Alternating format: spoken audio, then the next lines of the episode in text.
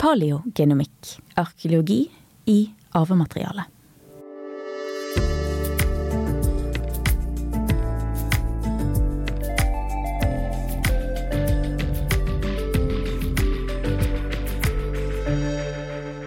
Vi går opp tretrappene det siste stykket fra elven Anui.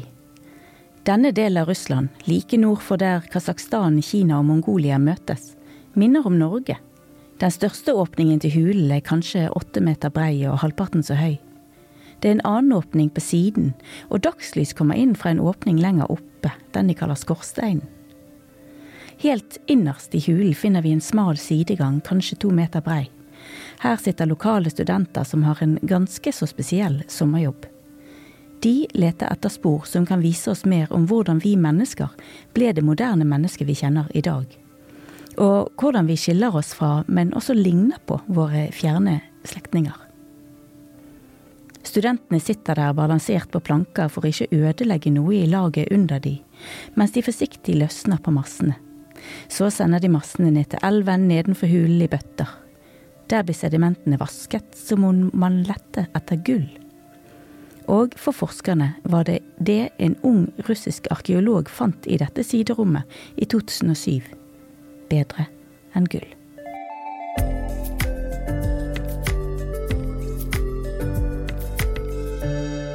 Velkommen til Biotekpodden. I denne episoden skal jeg ta dere med på en reise i tre dimensjoner. Vi skal ta turen til Sibir, til en hule oppkalt etter eremitten Denise, til Tyskland og til Grønland. Vi skal reise mange tusen år tilbake i tid, millioner til og med. Og vi skal reise inn i oss sjøl, inn i vårt DNA, menneskets arvemateriale. For å guide oss på denne reisen, så har jeg med meg min kollega i Bioteknologirådet, molekylærbiolog Karoline Bianchi Strømme. Tusen takk for at du er med og viser vei. Takk, det er hyggelig å være her. Før vi ser mer på hva de fant i denne hulen i Sibir, så skal vi ta turen til Europa. Til en annen tidsperiode, og til en annen hule.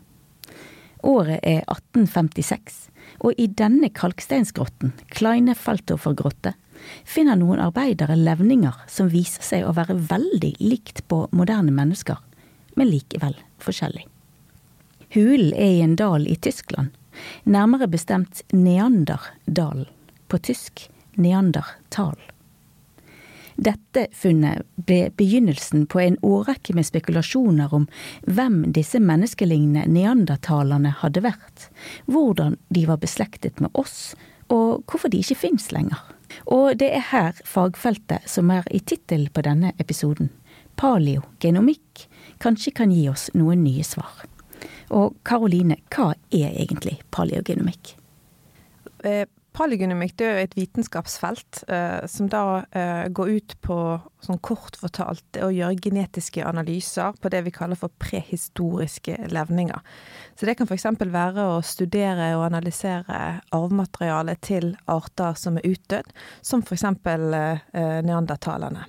Så man kan si eh, en av, en av grunnleggerne av dette feltet, Svante Pabo, han sa jo at det er litt som arkeologi, hvor man, eh, hvor man, gjør utgravninger for å finne mer om fortiden. Eh, med paleogenemikken da gjør man bare utgravningene i, i genomet, i arvematerialet. Og hva er det vi har funnet ut om disse neandertalerne? Man har jo, altså Første gang man sekvenserte DNA fra en neandertaler, det var jo i 97, og det var jo Svante Parbo og kollegaer som gjorde det. Og allerede det var jo en stor eh, teknologisk, eh, teknisk bragd, eh, fordi man da klarte å ta ut DNA fra 40 000 år gamle beinrester. og da man da analyserte dette DNA-et, så så man at det lignet veldig på menneske-DNA, men det var ikke identisk. og senere da Dette var jo helt i begynnelsen, så analyserte man ganske små eh, deler av arvematerialet. Primært det vi kaller for mitokondrielt DNA, som er DNA som ligger utenfor cellekjernen i eh, eh, cellens kraftverk. Eh, det man klarte da senere, i 2009, eh, var å få en mer komplett analyse av hele neandertalens eh, genom. og det har jo ført til noen veldig interessante oppdagelser. Så eksempel har man da begynt å sammenligne arvematerialet til neandertaleren med DNA fra det moderne mennesket. Og da har man f.eks. funnet ut at eh, vi mennesker vi har faktisk arvet noen gener direkte fra neandertalerne. Eh, og det er ganske interessant eh, informasjon, fordi det betyr faktisk at det moderne mennesket har fått barn sammen med neandertalerne. Og man visste jo man visste jo det at, at, det moderne mennesket hadde levd sammen med neandertalerne for omtrent 30 000 år siden, men man trodde at, at disse artene var så forskjellige at de ikke fikk barn sammen. Men Pabos forskning har da motbevist denne teorien. Men, men, hvordan kan de vite at de har fått barn sammen? Fordi man kan se, man kan se hvilke gener som har på en måte vært arvet, uh, arvet fra, fra neandertaleren. Da. Man kan se at man har noen gener til felles. Og ut fra de genetiske analysene kan man da, kan man da anta at disse har på en måte, at det har vært noen krysning mellom artene. Og gjelder dette alle mennesker på jorden, at alle har disse neandertalgenene? Nei, og det er også det som er litt interessant. Så det man ser da, at mennesker med europeisk avstamning eller asiatisk avstamning har omtrent sånn 1-2% neandertal-DNA i seg, mens mennesker med afrikansk avstamning ikke har det. Og det henger jo sammen litt med historien her, fordi eh, det er jo slik at neandertalerne først møtte det moderne mennesket etter at en gruppe mennesker hadde utvandret fra Afrika for omtrent 70 000 år siden. Så det er liksom rent Altså, det, det er kun en gruppe mennesker som faktisk møtte neandertalerne og hadde mulighet til å få barn, eh, få barn med dem. Hva er det som har skjedd sånn rent teknologisk som gjør at det, det er mulig å finne ut av disse tingene i dag? det er jo en rekke teknologiske nyvinninger som har gjort uh, dette mulig. Så vi skal tenke det er jo, De siste 20 årene har det jo skjedd enormt. Sant? Både innen genteknologi og bioteknologi. Uh, så, så, den store utfordringen her er at man har veldig lite DNA å jobbe med. Eh, DNA blir nedbrutt over tid, eh, og så er det veldig lite DNA i disse beinrestene man finner. Så det man, det man, måtte gjøre, var på en måte å kopiere det opp og oppformere det på en eller annen måte før man kunne analysere selve materialet. Og helt i starten, da brukte man bakterier, eh, som da Man fikk inn dette DNA-et i bakterier, og så, så fikk man de til å dele seg, så kunne man da analysere det i etterkant. Men det er jo helt klart at det gjorde analysen litt komplisert, eh, også fordi at det var høyere eh, kanskje risiko for kontaminering fra andre organismer osv. Så, videre, så man var kanskje ikke helt sikker på, eh, på, det resultatet man satt igjen med. Så kom en metode som het PCR-metoden, som gjorde det mye lettere å da kopiere opp enkelte deler av materialet, og, og analysere det i, i etterkant. PCR-metoden det er den vi kjenner fra koronatestene? Ja, det er akkurat den som man bruker for å kopiere opp DNA for å analysere disse uh, koronaprøvene. Um, men helt i starten så var det noen utfordringer med selve analysen. Uh, du vet, det å lese DNA-koden, det, det, var jo ikke så lett uh, for uh, noen år tilbake. og da leste man kanskje ganske små mengder av materialet, også primært av mitokondrielt DNA. Men så kom jo så det store kvantespranget innen dette feltet skjedde vel kanskje da vi fikk neste generasjons sekvensering, som da gjorde det mulig å lese DNA-koden koden på en mye mer effektiv måte. Eh, og eh, der har jo det skjedd en, en gradvis utvikling de siste 20 årene som gjør at i dag kan man gjøre det mye, mye mer effektivt. Da. Og vi forventer jo også at den teknologien forbedrer seg. Og det har jo selvfølgelig hatt enorm betydning for hele paleogenomikkfeltet.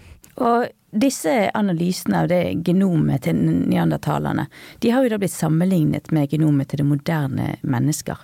Hva er det vi har lært om oss mennesker ved å studere neandertalerne? Ja, jeg nevnte jo litt at eh, vi har jo lært litt at altså vi, vi har, noen av oss har jo arvet noen gener direkte fra disse neandertalerne. Så det er, jo, det er jo ganske interessant informasjon i seg selv. Og så kan man jo spørre seg hvilken betydning har disse genene for oss, for oss mennesker som lever uh, i dag? Også der er det kommet noen ganske interessante funn. Uh, noen av de genvariantene som vi har arvet, viser seg å være knyttet til uh, hvor mottagelige vi er for å få visse sykdommer, f.eks. Eh, og et interessant eksempel er jo at en spesifikk genvariant kan gi et mer alvorlig sykdomsforløp med korona. Um, så det er veldig Man kan tenke ved å studere uh, flere tusen år gammelt DNA, 40 000 år gammelt DNA, så kan vi faktisk få informasjon som er veldig aktuelt for oss mennesker som lever i dag, og kanskje også viktig uh, og nyttig informasjon for oss mennesker som lever, uh, lever i dag. Fra Neanderdalen i Tyskland så tar vi turen tilbake til Sibir og til året 2007. I uh, hulen til Denise, Denisova-hulen, begynte man først å grave i hovedrommet, men nå er det altså det innerste rommet, det østlige galleriet, hvor man leter etter spor. De øverste lagene, noen tusen år med geitebæsj, er gravd bort. Og under disse lagene, i det som de nå kaller lag 11, finner en ung russisk arkeolog et lite bein. Det så ikke ut som stort, men det var bein, ikke stein. Og de russiske arkeologene tenker at kanskje kan dette være noe som er verdt å se nærmere på. De deler beinet i to, sender den ene delen til California, og den andre sendes til Max Planck-instituttet i Tyskland. Nærmere bestemt til den svenske forskeren Svante Pabo Svante Pabo er leder for avdelingen for evolusjonsgenetikk og en av grunnleggerne av paleogenomikk. Hva var det med dette beinet, Karoline? Ja, altså Dette er jo en eh, utrolig fascinerende eh, historie. Så faktisk, så ja, De fikk jo tilsendt eh, dette fingerbeinet. Det ble ikke Jeg var ikke helt sikker på hvem, hvor det kom fra, altså hvem, hvor det stammet fra. Eh, og, og, det ble kanskje ikke prioritert helt i starten å analysere dette her. Men så er en av forskerne da i, i Svante Pabos sin forskningsgruppe da valgte å gå videre med eh, dette prosjektet. Og man skal bare huske på dette bitte, bitte lite fingerbein. Eh, det har vist seg å være fra en åtte år gammel jente, så dere kan bare forestille dere hvor, hvor, lite det faktisk er. Men til tross for det klarte de da å få ut litt DNA eh, fra fingerbeinet og analysere det. Så tok de det ut, og da å, og så fikk de ut denne gensekvensen. Begynte å sammenligne det med moderne menneske-DNA. Begynte å sammenligne det med neandertal-DNA. Eh, og det de fant ut, var at det lignet veldig på eh, disse menneskeartene, men det var ikke identisk. Det var noen vesentlige forskjeller eh, som faktisk eh, viste at det var en, snakk om en helt ny menneskeart. Eh, det var nesten så oppsiktsvekkende og uventet at de måtte gjøre analysen flere ganger, for de, de forskerne de trodde ikke på dette resultatet selv. Eh, fordi det var, eh, det var så uventet. Men det viser jo litt hvordan sånn type forskning plutselig kan ta å åpne en helt ny forskningsgren og komme med så store oppsiktsvekkende funn. Men dette var dette var altså da, De klarte da å bevise at dette var en, en helt ny menneskeart det var snakk om. De kalte den for Denisova, Homo denisova, etter den grotten hvor dette fingerbeinet ble funnet. Og det er jo litt som, eh, som neandertalerne, da, hvor man, de første beinrestene da ble funnet i, i Neanderdal. Så man har liksom kanskje sikkert blitt inspirert av den, eh, den måten å navngi eh, eh, disse menneskeartene på, da. Og når de så nærmere på disse, dette, den DNA-informasjonen som de fikk om disse dinosaurene, så fant de jo også ut at eh, de òg har eh, truffet på moderne mennesker. Ja, og ikke bare har de truffet på hverandre, de har også fått barn sammen med det moderne mennesket. Og det betyr jo, litt som også for neandertalerne, at vi, vi har faktisk, noen av oss har faktisk arvet DNA direkte fra dinosaurene også. Eh, så det er jo også veldig spennende og interessant informasjon. Eh, og det vi ser, for eksempel, et eksempel er jo en spesifikk genvariant eh, som gjør mennesker mer tilpasset for å leve i ekstreme høyder. Eh, og den ses hovedsakelig da hos en gruppe hos tibetanere. Så det er jo ikke, så, det er ikke på en måte samme fordeling som vi ser for neandertalerne, som er primært hos, hos, mennesker med asiatisk og europeisk bakgrunn. da. Så det er litt annet. Og det handler jo, med, tenk, handler jo om hvor, hvor de møttes sånn rent geografisk da, med det moderne mennesket. Og Svante Pabo han eh, fikk i fjor nobelprisen i medisin for sitt arbeid. Og hvorfor er denne forskningen her nobelprisverdig? Ja, altså dette er jo, det er jo veldig sammensatt. sant? Og så kan man jo også spørre hvorfor skal det få en nobelpris i medisin og fysiologi, det å studere liksom eldgamle levninger. Eh, men eh, det man skal tenke på er først og fremst de oppdagelsene han har gjort over tid. Altså første person som klarte å analysere DNA fra en neandertal, altså flere tusen år gammelt eh, DNA. Um, han klarte også å analysere nærmest hele genomet til en neandertal. Uh, og ikke minst finne en helt ny menneskeart. Og dette har jo kunnet gi oss veldig mye informasjon om både altså, som er av historisk verdi, men sier også veldig og sier veldig mye om, om hvem, hvem, vi er som mennesker i dag. Eh, og det har åpnet et helt nytt forskningsfelt eh, som kanskje vil bidra til å si enda mer om hvem vi er som mennesker. Altså betydning også for, for, for hvem vi er og, for, i dag, da. Eh, og så er jo det en enormt teknisk bragd det han har gjort. Det er ikke lett å analysere flere tusen år eh, gammelt DNA, eh, av flere grunner. Eh, så, så, på en måte, han har vært med å utvikle metoder både for å opp, rense opp DNA og analysere det på en god måte, sånn at vi kan få alle disse spennende resultatene. Og de fant i denne hulen fant de jo senere også en tann som viser seg å være fra samme menneskeart? Ja, de fant en tann som viste seg å være fra Denisova-menneskearten, ja. ja. Svante Pabo var altså sentral i å utvikle et helt nytt forskningsfelt. Men det er ikke bare våre nærmeste slektninger man kan finne mer ut om ved å analysere eldgammelt DNA. Vi kan òg finne ut mer om hvordan det moderne mennesket har flyttet seg rundt på jorden. Vi har alle hørt om hvordan våre forfedre vikingene dro over Nordsjøen til de britiske øyer. Men ved å studere DNA i gamle graver i Storbritannia, så har forskerne fått ny informasjon. Hva er det de har funnet ut, Karoline? Det er jo en studie som har fått, uh, fått uh, ganske mye oppmerksomhet. Hvor det er da noen forskere som har analysert flere hundre skjeletter. dette er da skjeletter fra rundt sånn 460 personer, da, som levde i perioden mellom 200 til 1300 etter vår tidsregning. Og da man analyserte dette primært i England, da man har funnet disse skjelettene Og det man har funnet ut da ved å analysere arvematerialet fra disse skjelettene, er at rundt 40 eh, av eh, DNA-et til dagens engelskmenn stammer fra en sånn storstilt eh, innvandring som skjedde fra Danmark og andre nordeuropeiske land, som f.eks. Nederland og, eh, og Nord-Tyskland. Um, og det var en stor innvandring da som har påvirket da befolkningen i, i England. Uh, og det som også er interessant, var at mange, mange vet jo at vikingene bosatte seg i England, men, men disse analysene da antyder at, at det skjedde en innvandring lenge før vikingenes tid.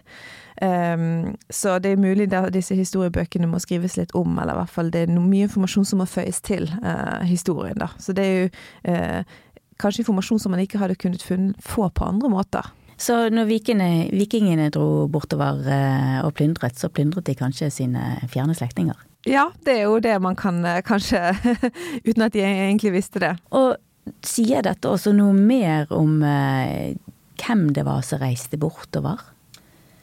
Altså, jeg tror sånn eh, Det man kunne Det man på en måte har snakket litt om i etterkant av denne studien, at det, det, det, var en ganske storstilt utvandring. Så det var liksom ikke bare en, en, en liten gruppe mennesker som flyttet på seg elite, eliten eller sånn noble mennesker. Det var liksom ganske bredt uh, fra ulike befolkningsgrupper fra disse da landene i Nord-Europa.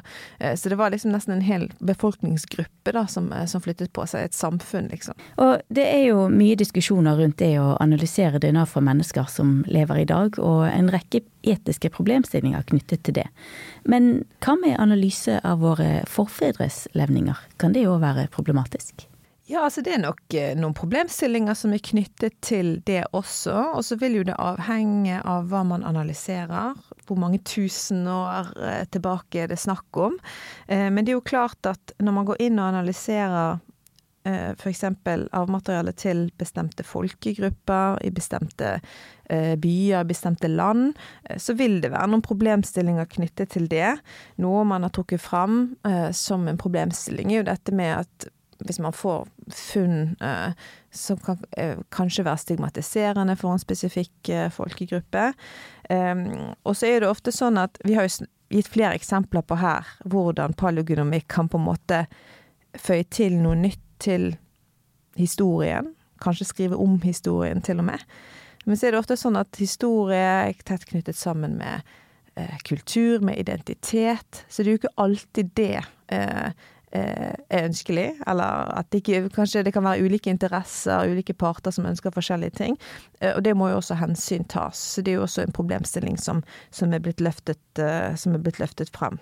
Og så har det vel også vært litt eh, kontroversielt om man skal gå inn og analysere andre folkegrupper enn sin egen, hvis det er minoritetsgrupper eller urbefolkning i forskjellige deler av verden. Ja, særlig det. Sant? Så kan det være en interesse, så kan man ha forskjellige interesser. Sant? Det er jo ikke sikkert at akkurat den befolkningen ønsker det, ønsker å få mer informasjon. Eh, eh, og så kan man sette spørsmålstegn ved liksom hvilken verdi det vil gi, da. Og der vil det være ulike syn på hvor verdifullt eh, den informasjonen vil være. Så det er i hvert fall, man må finne en sånn balanse, og selvfølgelig skal det være en god dialog eh, eh, i, i, forkant av sånne analyser.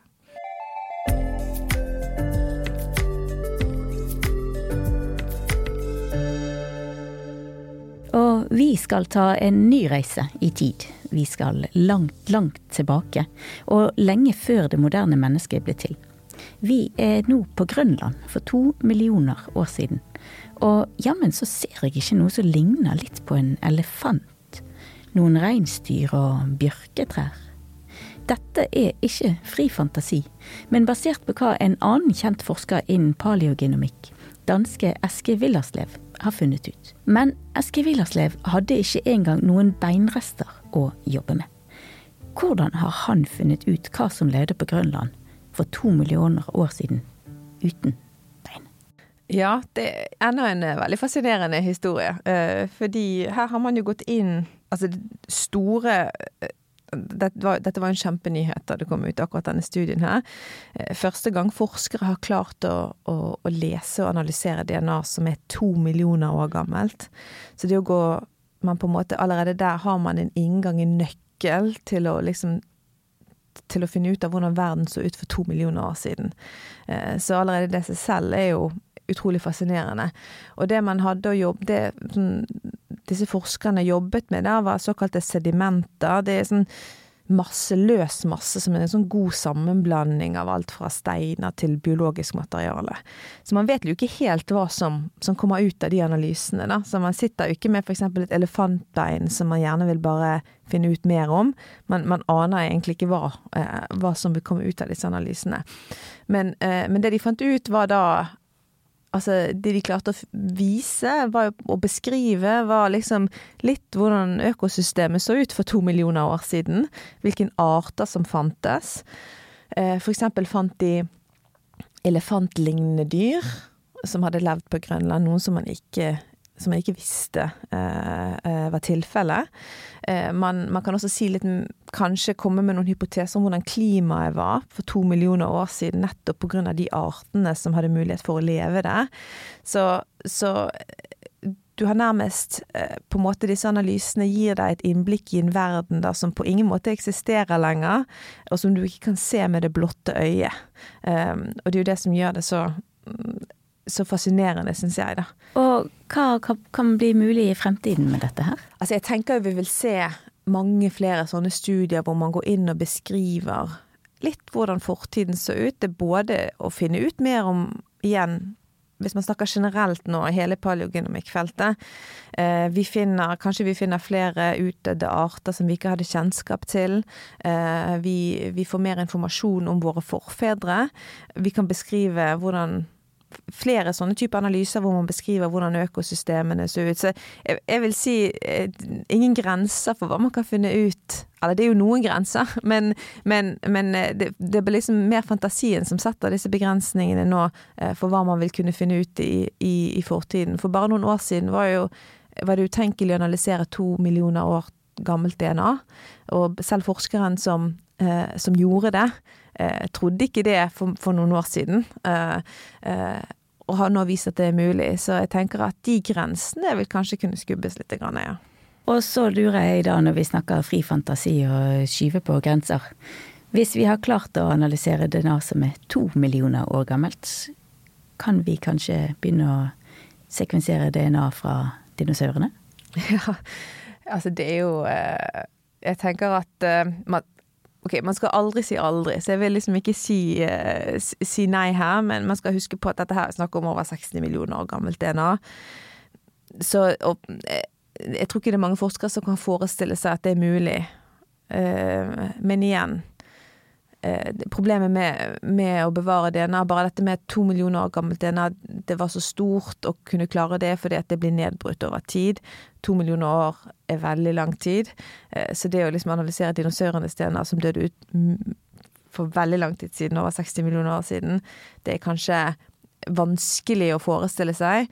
Samtidig som, ja, igjen, man skal aldri si, si aldri. Så vi får se hvor, eh, om det blir innenfor vår levetid.